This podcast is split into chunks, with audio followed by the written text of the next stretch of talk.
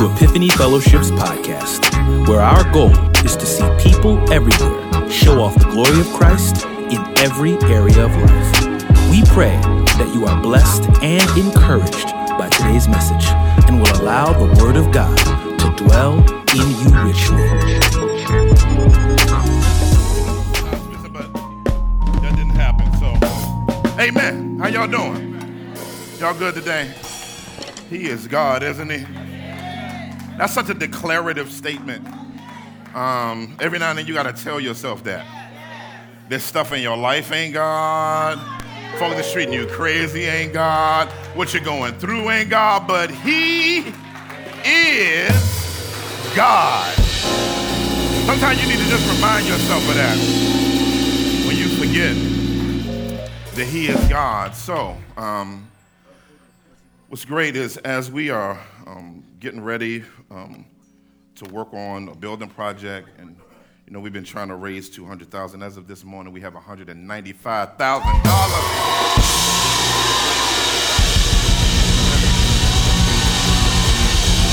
Yeah, yeah, yeah!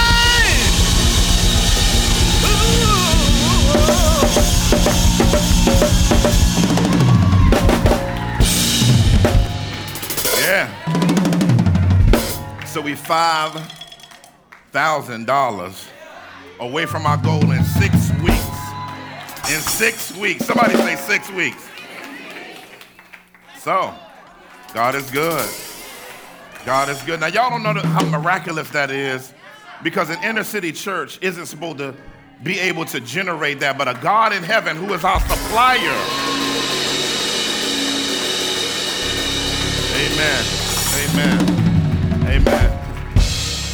Everybody for those of you who um, went in and was generous, generous, generous, generous. And so this is what we're going to need this week. You know what we're trying to do? Trying to get us get by the school. We're trying to get the school going, engage our neighborhood, daycare center, technology center, business development center, all of those different a beauty supply store, all that stuff we're doing. Amen. And uh, y'all know y'all like pastor. You just adding stuff. I said, yup. I said, yup. I serve a big God. Why not dream big? Um, and um, and so at the end of this week, we're putting our bid into the city. Amen. Amen. 133,000 square feet. Sometimes I just go over there. I don't even say, man, when we, I just go over there and say, look at our building, man. Look at our building. look at you. You wait for us, ain't you? You just wait for us to come up in there and do something. And so I'm real excited about that. And I'm excited. Usually during a process of trying to get a facility, usually you come at the end of the process. But one of the things me and the elders wanted to do was include you in the faith process. Um, so, sometimes when you get at the end of something and you experience it, you didn't really see what it took for God to do it. And so we wanted you all to be praying. So this week you got to pray because when you're trying to do something transformative, there is a slewfoot joker in the spirit realm that does not like when the people of God decide they're not just going to have church, but be the church. And, and, and in light of that reality, I want you praying. We're going to fast this week from 12 midnight Tuesday, which really is Monday night, but I mean Tuesday, but tomorrow night at midnight to um, uh, noon on Tuesday. I want us to fast and spend our normal time eating, praying, and just mindful of the things of God and praying. We have and, and do that on Tuesday uh, and, and, Thursday from midnight to noon. We're we're fasting and praying before the Lord. At 6 a.m. on Tuesday and Thursday, we're going to have a prayer call. And um, because one of the things that we know is that as we move in this direction, there is going to be resistance. And so um, you always prepare for, in, for resistance. You don't wait till resistance comes. Um, and so, but the Bible teaches us that the gates of hell won't prevail against it. And so, and so we want to be praying. And so that when we put this bid in, and, and, and whatever all of the processes we have to go through to, to get it, we want to be able to go through it. But wanted to let you know that our God is still in the business of making sure that we're equipped to do what He's called us to do. So why don't you grab hands across the aisle real quick? I want, I want us to do just some general congregational prayer. Just some general congregational prayer. Um, some prayer where um, you just go up before the God of heaven, praying against strongholds, thanking Him for providing, asking Him to continue to provide, and and um, Because we want to see this gospel get out into our city, both through proclamation and through practice. One, two, three. Start praying and I'll finish. Go.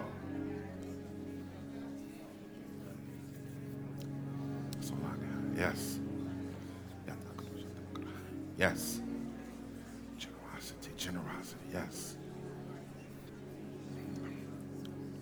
Thank you. Thank you. Yeah, yeah, yeah, yeah, yeah. Thank you, Lord. Thank you, Lord.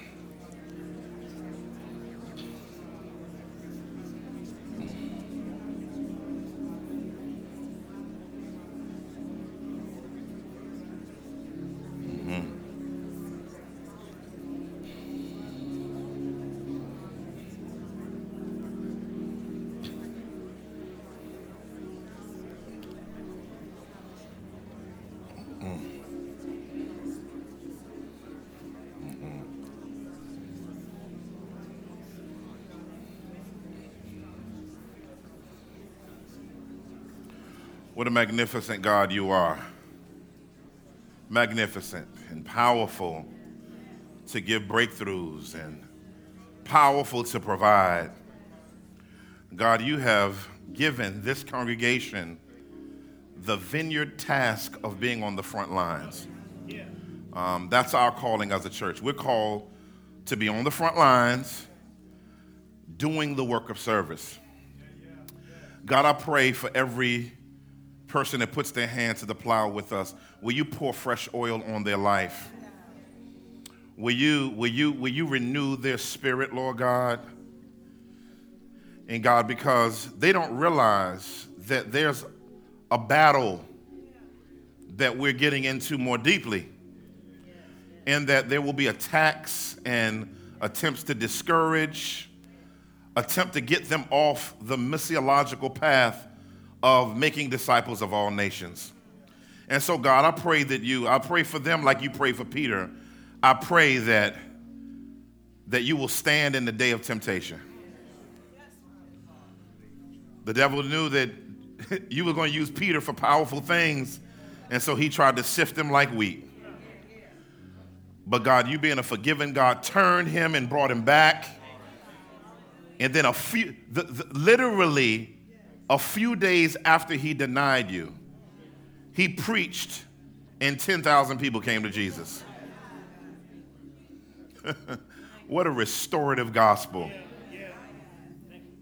And good God, you are. So, God, I pray for the men and women here. Help them to see themselves as missionaries. We many times we like to call ourselves worshipers, but we're also, the worship makes itself into mission. And so, God, be exalted among the heathens, be exalted among the nations. Use us to exalt your name in a ferociously loud way through practical means and proclamational communication. God, we love you and we're trusting you. And we don't even know how all this is going to work out in the sense of how we're going to get the rest of the stuff done. We just know we're supposed to follow you in the way that we're following you, and you seem to be providing the pieces as we go along. it's funny, God. We were thinking of a lower number of asking to raise, and you asked, you called us to double it, and here you are providing. It. Thank you for your mercy. Thank you for your grace. And thank you for being a God who provides. In Jesus' name, amen. How many of you excited to walk by faith and not by sight? Amen. Amen. All right, let's uh, open our Bibles and get ready for the word. How many of you are ready for the word today? That was whack. How many y'all ready for the word today? All right, all right. Um, when I mention this passage, like, don't hate because you got to stick with me. All right? Trust me. Y'all trust me? Somebody said, kinda, huh? Okay. Malachi 3 7 through 12. See, I told you. Malachi 3 7 through 12. I want us to read this with new eyes. with new eyes. With new eyes. One, two, three, read.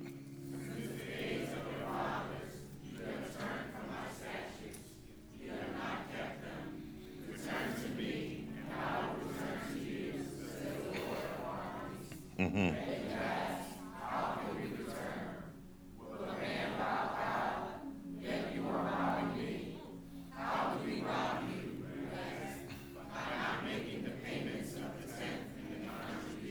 Yeah. You are suffering under a curse, yet you, the whole nation, are still robbing me. Bring the full tenth into the storehouse, so that there may be food in my house. Mm-hmm. Test me in this way, says the Lord of armies. Yes, Lord.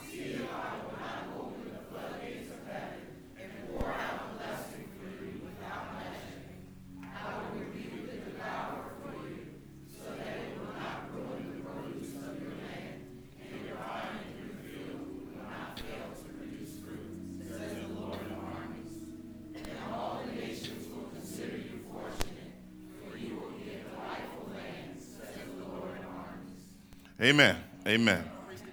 Amen. Today I want to talk about the right motivation for generosity. Repeat after me no, no. More, more, curses. curses. Y'all gonna get it as we get in the message. You're gonna shout in the message. You may not shout now, but you'll understand what we mean by that. Lord, what a beautiful God you are. You are such a flagrantly generous God.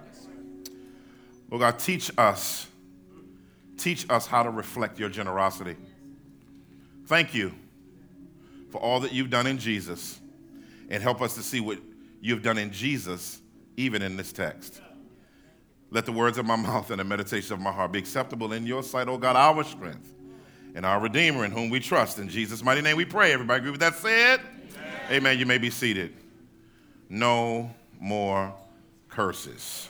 Um, you know, there's, you know, I, I uh, get why so many believers and non Christians have a funny disposition towards giving. One of the reasons is because we as pastors have done not the best job of talking about the heart of giving.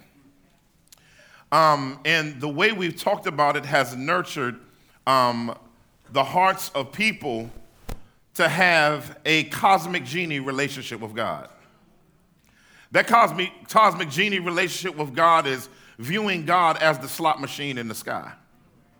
If I put a quarter in, I'll get this back. And that's the only, there's an element of that that I get, and that's even biblical. but that's not the heart of giving. It's not the heart of generosity. It's not even, it doesn't even, that's not even the beauty of it.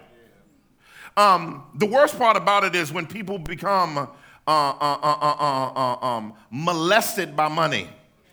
When we say, when we believe that um, we, we begin to do what I call exegetical witchcraft.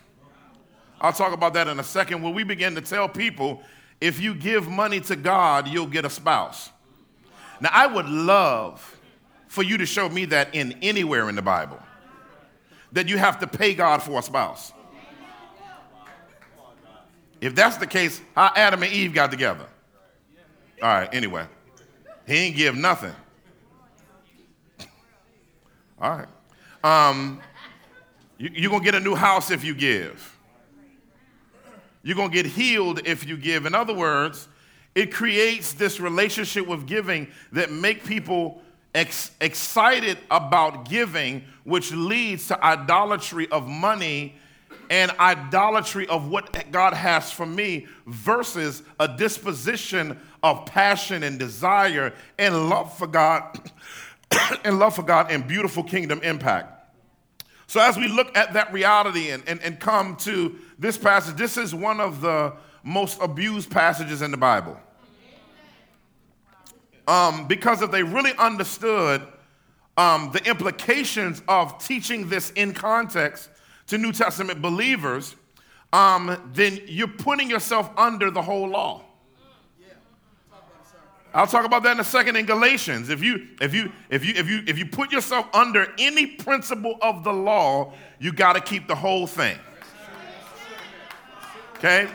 Now we got to explain that. We can't go around and tell Hebrew Israelites that the law has been done away with, but we teach tithing as a rule of life.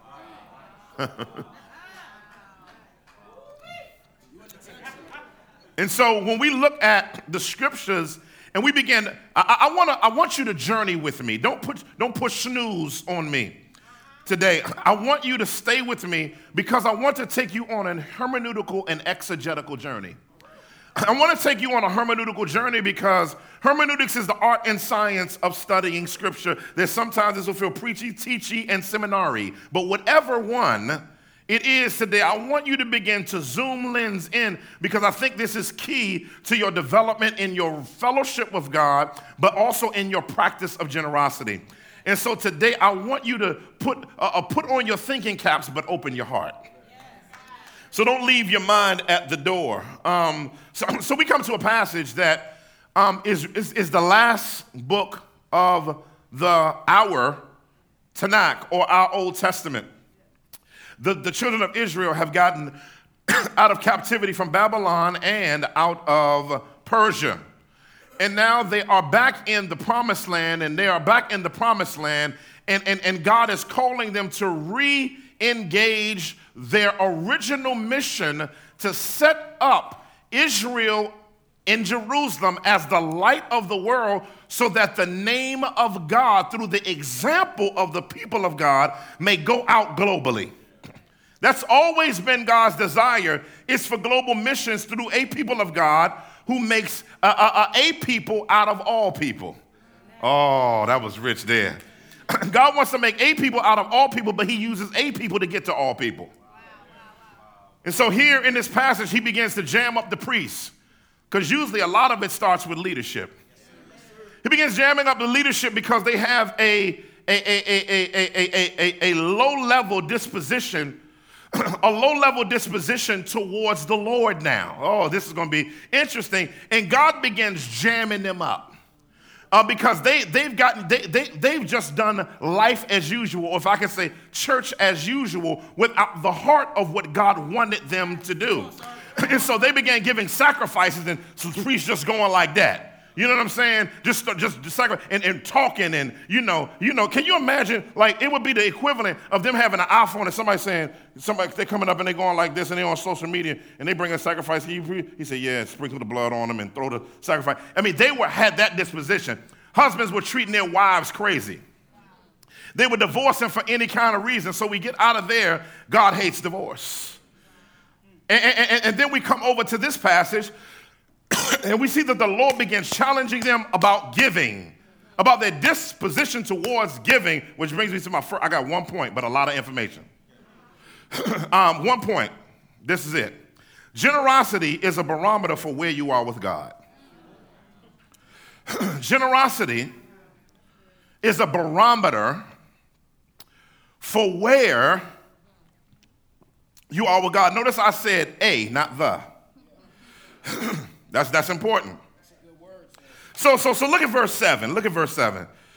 look at verse 7. It says, Since the days of your fathers, you have turned from my statutes. You have not kept them. Return to me, and I will return to you, says the Lord of armies. Stop right there. So it's interesting here in the passage that God, before he talks about giving, deals with the heart. He, he, he didn't just say, start giving, he starts dealing with relationship, fellowship issues.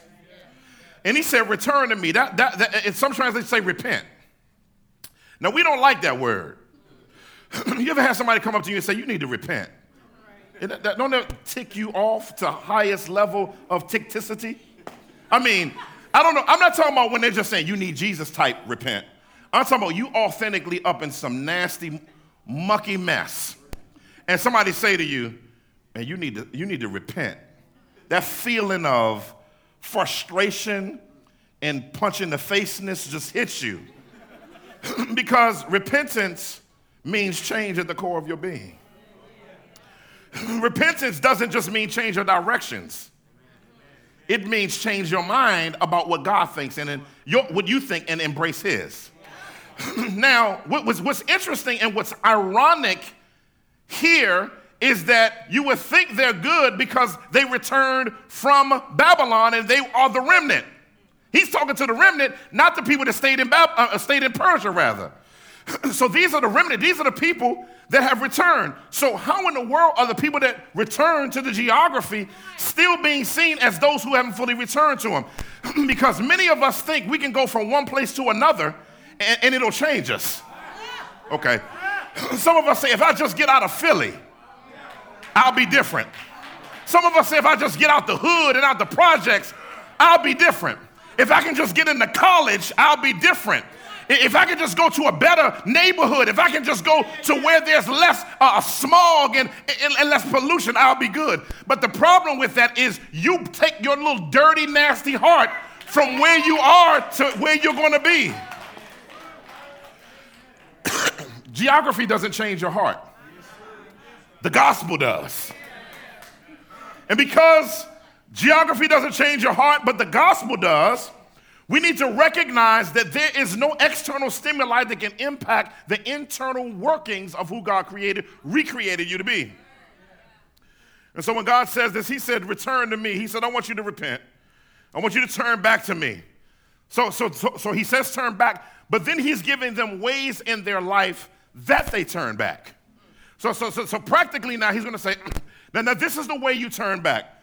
Uh, he says, will a man rob God? Now, I want us to be careful here because we're going to run up against some content, what's called continuity and discontinuity principles. And, and, so, and, so, and so, so we have to reapply based on the new covenant as we read back into the old covenant.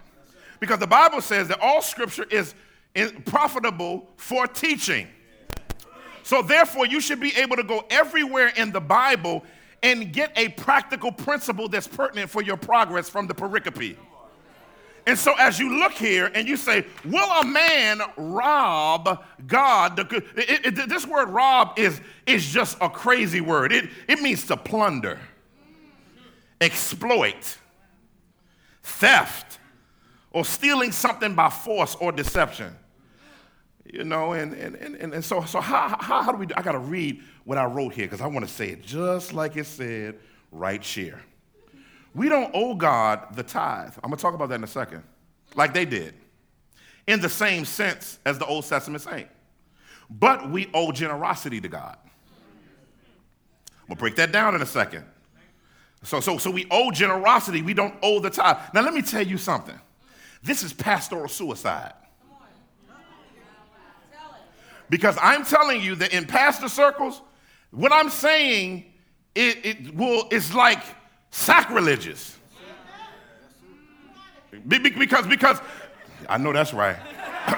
because because we think that if we don't utilize the curses in this text, that you won't be motivated by the Holy Spirit to give.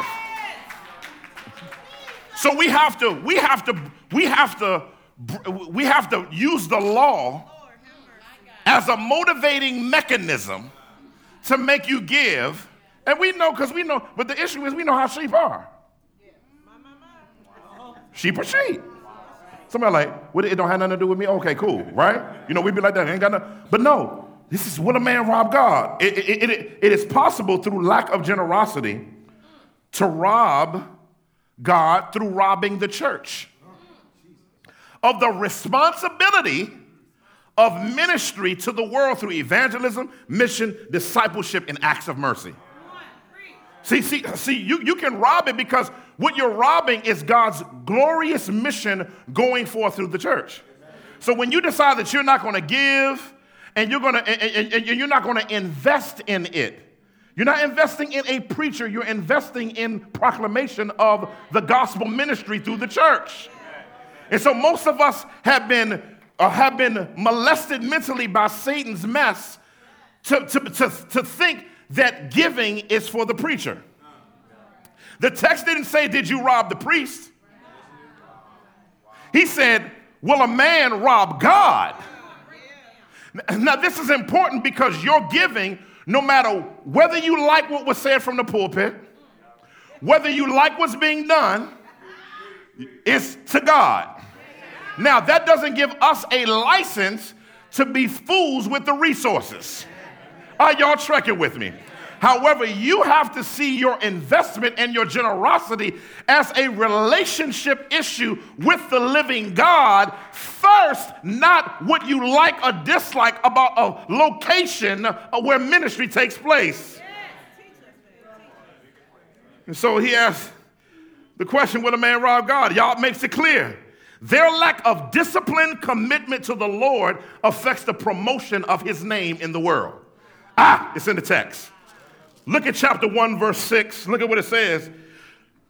it says, But if I am a father, where is my honor? And if I am a master, where is your fear of me?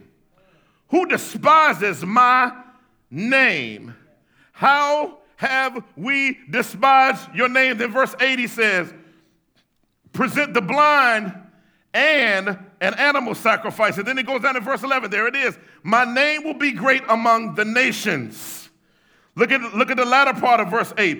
In, in, uh, uh, my name in every place, because my name will be great among the nations. Look at verse 14. And my name will be feared among the nations. Somebody gonna get it in a second. Verse 2 of chapter 2, it says, Honor my name. Uh, verse 5 of chapter 2 stood in awe of, there it is again, my name. Look at verse 16 of chapter 3. It says, Fear the Lord in a high regard. There it is again, for his name. Verse 2 of chapter 4 But for you who fear my, it's about his name. It's about his name. it's about his reputation. It's about that going out. My dad, my dad would say, Boy, watch how you act in these streets. Why, Daddy? Because you got my name. Because my father knew that no matter how good he is, the way I acted was a reflection on him. And God wants us to be about his glorious name. Giving is about getting the name out. the reason why we're doing a daycare center is for the name. So whenever someone see kids being treated right, kids being happy, kids being healthy, intellectually engaged, then we'll let them know that it was about his name.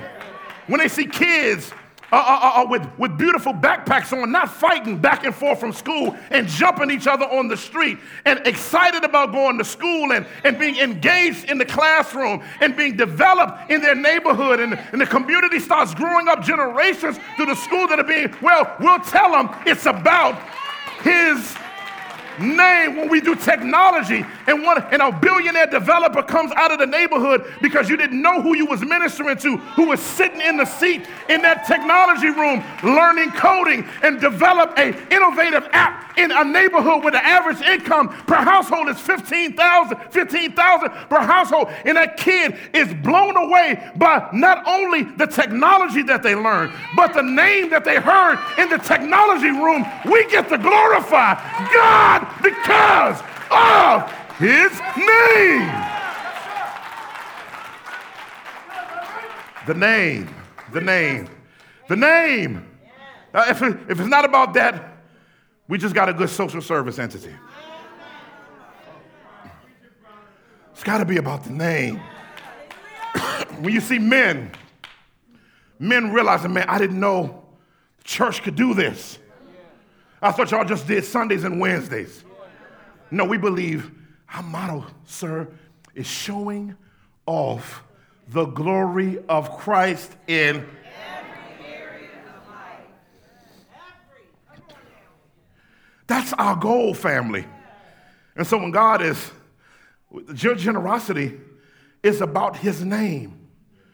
The reason why thousands of miles away in Malawi, Africa, there are kids going to school, girls no longer getting raped, walking two hours in the rain to school. is because you invested money to get the school built. Now, a compound exists. over there, an entire compound that was that started with the seed of Epiphany Fellowship being the first ministry to invest in it, which God used to attract other ministries around it. The government saw what was going on, and those villages, for the first time in thousands of years' history of that location, ran water lines out there, and they got fresh water for the first time. And Pastor Monda said, "Listen, it's all about the name."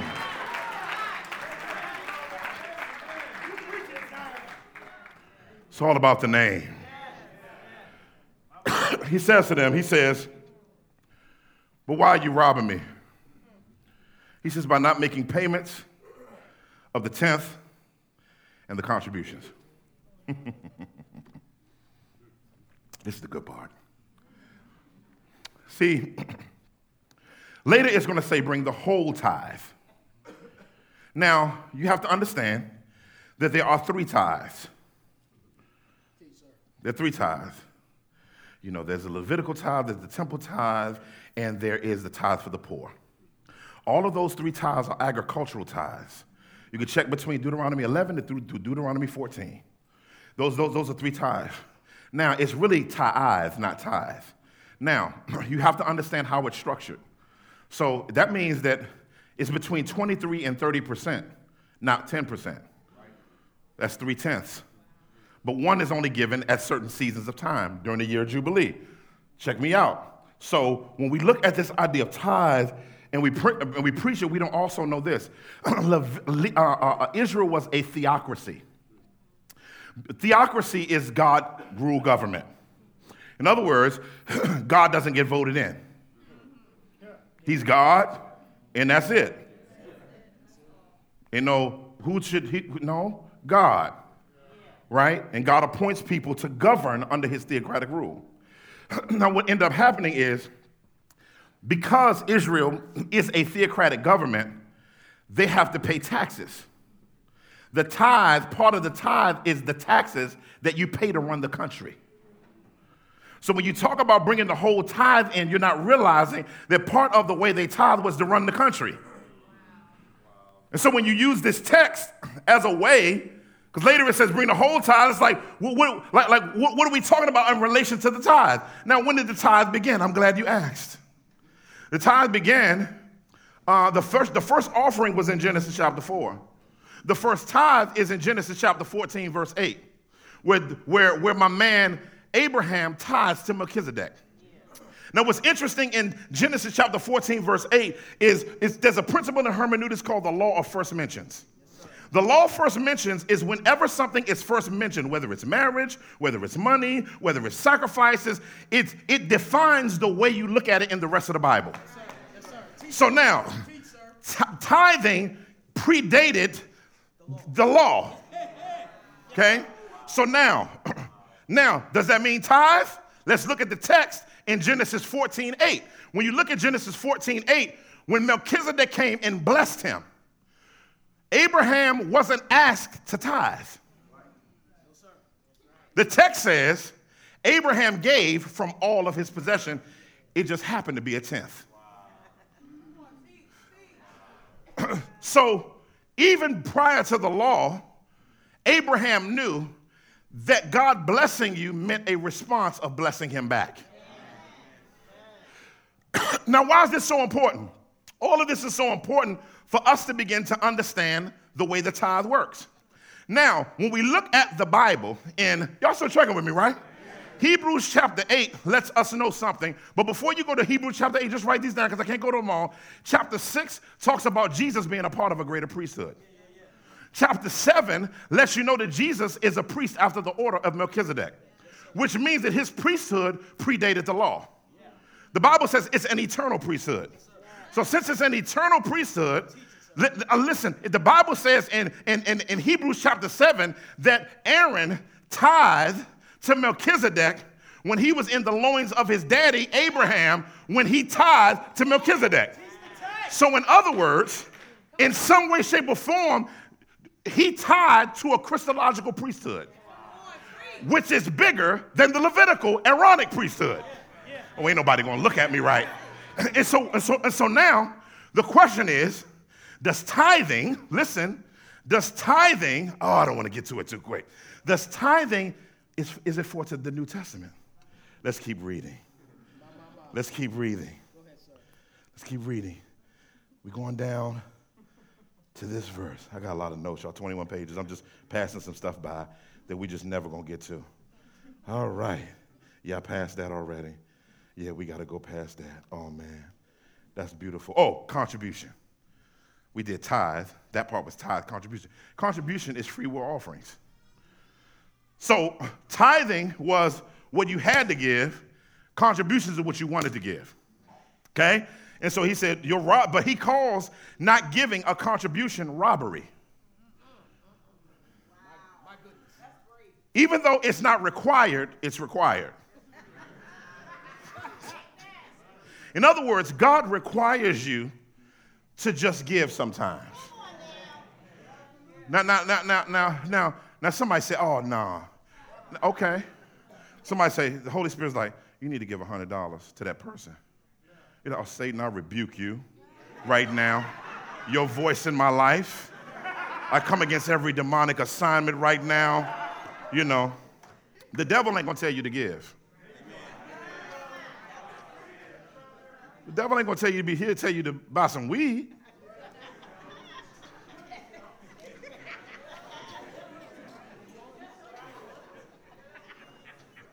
Somebody lifted their hands like, I know that's right, Pastor. He will tell you that. He told me the other day, help me, God. Help me, God. I love my family here. But look at verse 9. He says, You are suffering under curse. This is what people love to molest churches with. You're suffering under curse. You're, if, you, if you don't tithe, it's funny, they never teach the contribution, they always teach the tithe. Always. And what's interesting is he said you're gonna suffer under curse. So your car gonna break down and all this. Then you beside the road. I must. It was because I didn't tithe to the Lord, man. Look at right here, right? No, that's called circumstances or discipline of the Lord, maybe, but not curses. Because I'm gonna show you why we're not under a curse in a second. Galatians chapter 3, verse 1 through 13, he says, You have been bewitched. The word bewitched in the Greek goes back to a word in Deuteronomy 28 or 18, one of the two, and, and it goes back to pointing out spell casting. In other words, Paul is jamming up the Galatians because they let the Judaizers, people who were coming in telling them they had to be under the law as a rule of life, said that they had to keep the law. When you are in Jesus, but you're trying to keep the law as a rule of life, you are under witchcraft. You're under witchcraft. He said, Who's bewitched you?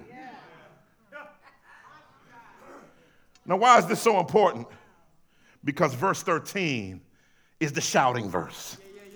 I love it already. I feel the Holy Ghost right here.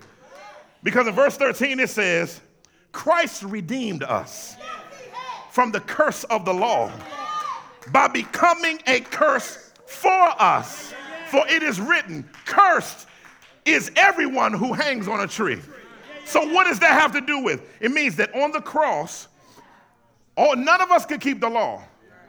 But what God did is He wanted to give us the Abrahamic blessings and the blessings of the law without the curses of the law because the law was sort of a covenant of works because it was a unilateral and bilateral covenant. I don't have time. But what happened was on Jesus, on the cross, he took every curse of the law. He took the, the devourer and put it on Jesus. He put sickness and put it on Jesus because of sin. He, he put all of the curses of the law, God, God, God putting you off in captivity. He put those all on Jesus on the cross. And when Jesus died, guess what? 1 Corinthians 15 calls him a seed. When he goes in to the tomb, that's him going in the fertilizer of the spiritual ground. When he came out of the grave, see, when you get fruit, every time you get fruit, you don't just eat up all your stuff and throw it in the trash. When you get your fruit, you cut it and you take some of what's in it out so that you can resow it so it'll grow more.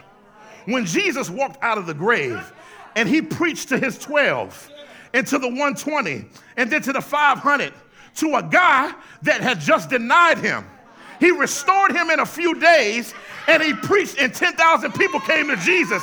And now we're in the room. Why? Because Jesus was the seed that went in the ground. And when he got up from the grave, the Bible calls him the first fruit.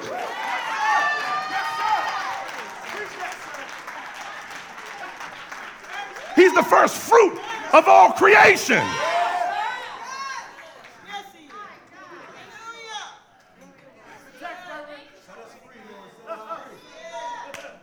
So that means be generous. It means be generous, not tithe as a rule of life. How do I know? I'm gonna leave you with this, and I'm out your way. I'm gonna leave you with this, and I'm out your way. we say this verse every week. This is our designation for giving. 2 Corinthians 9, 6 through 7. Now, this I say, he who sows sparingly will also reap what? And the one who sows bountifully will also reap what? Let each person.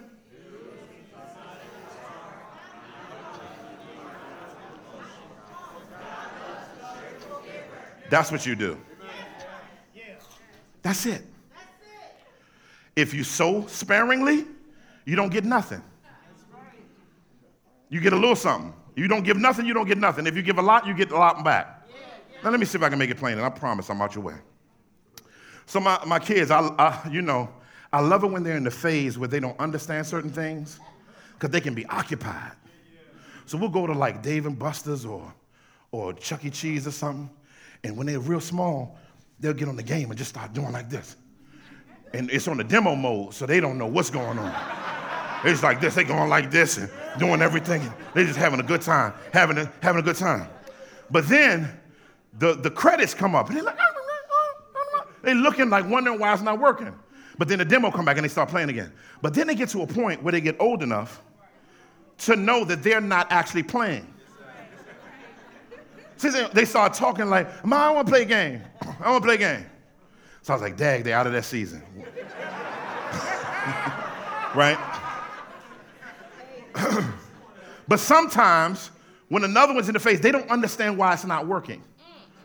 They said, Why is it not working and I'm doing all this work? I say, Baby, because you didn't put nothing in it. Because when you put something in it, stuff will start working like it wasn't working when you were trying to do it the way you did it. If you sow into the kingdom of God, you'll get back from the kingdom of God because God always has a reciprocity system of when you put in the kingdom, you get back out of the kingdom, and God chooses how the harvest comes.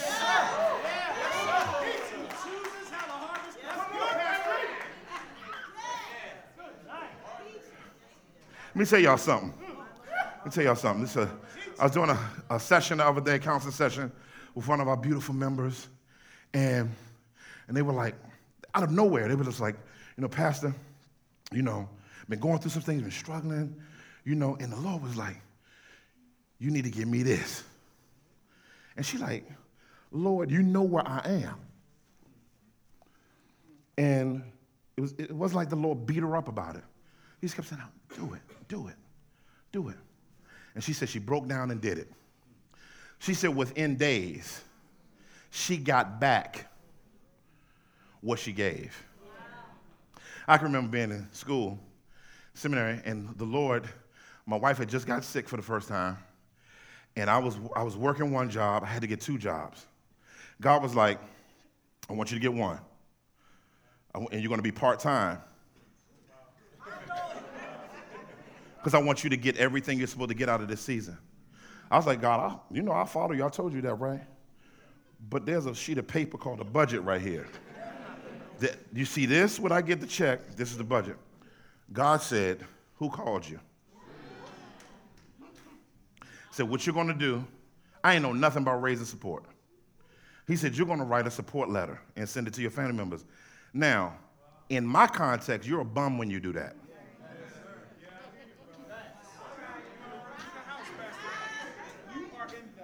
Why that Negro don't get a job?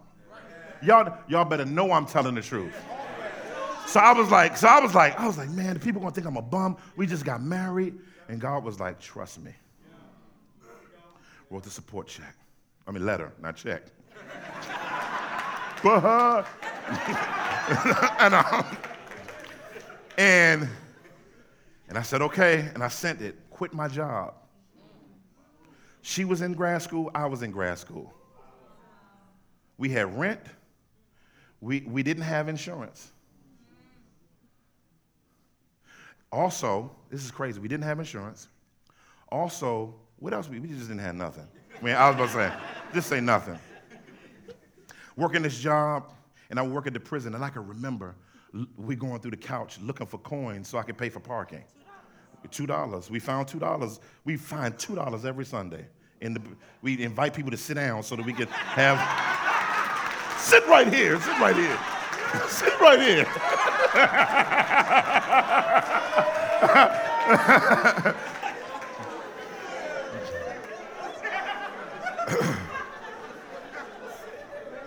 and I can remember, I can remember getting my first paycheck post the John. And I was like, Whew. now you don't, the weights. And I was just like, Lord, trust me. And so it was time for giving. We had class hands and prayed. So we're going to give. You know, tithing is a good starting point. So we was like, we'll do that. We said we're going to still give. And that was less than nothing than the nothing we already had. But we knew that we wouldn't feel right not giving because it's a part of our spiritual life. So I'm walking around campus, you know. We had a food pantry. I was going to the food pantry in grad school to feed my family. Then I went, we went to the, they had a free thrift store. We get suits. And then I go, and because we had to wear suits at seminary at that time, and I went to the box. There was checks in there. Wow. Checks.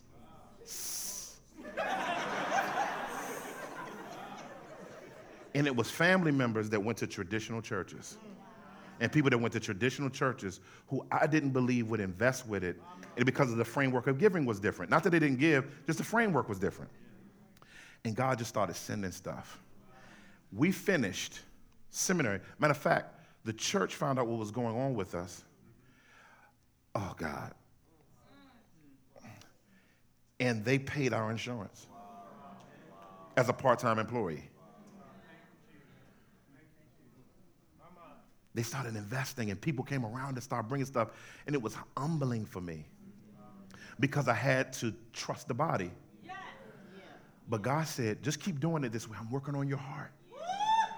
I'm working on your heart. You're going to have to, I want you to need me and my people. So I'm, I'm intentionally not giving you everything you need to you so that you can learn to trust me in the way I work. And I said, and I, I know what give us this day our daily bread means. I know what that means. and so I'm just trying to tell you today you can't beat him. Giving. You can't beat him.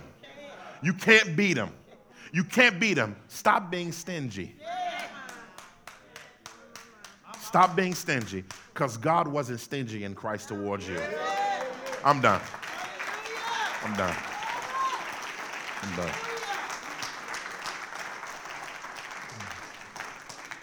Lord, thank you for your flagrant generosity.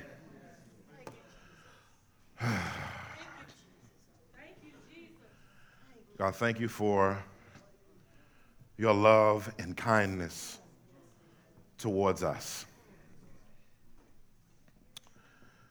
Lord, I pray there's someone here that doesn't know Jesus.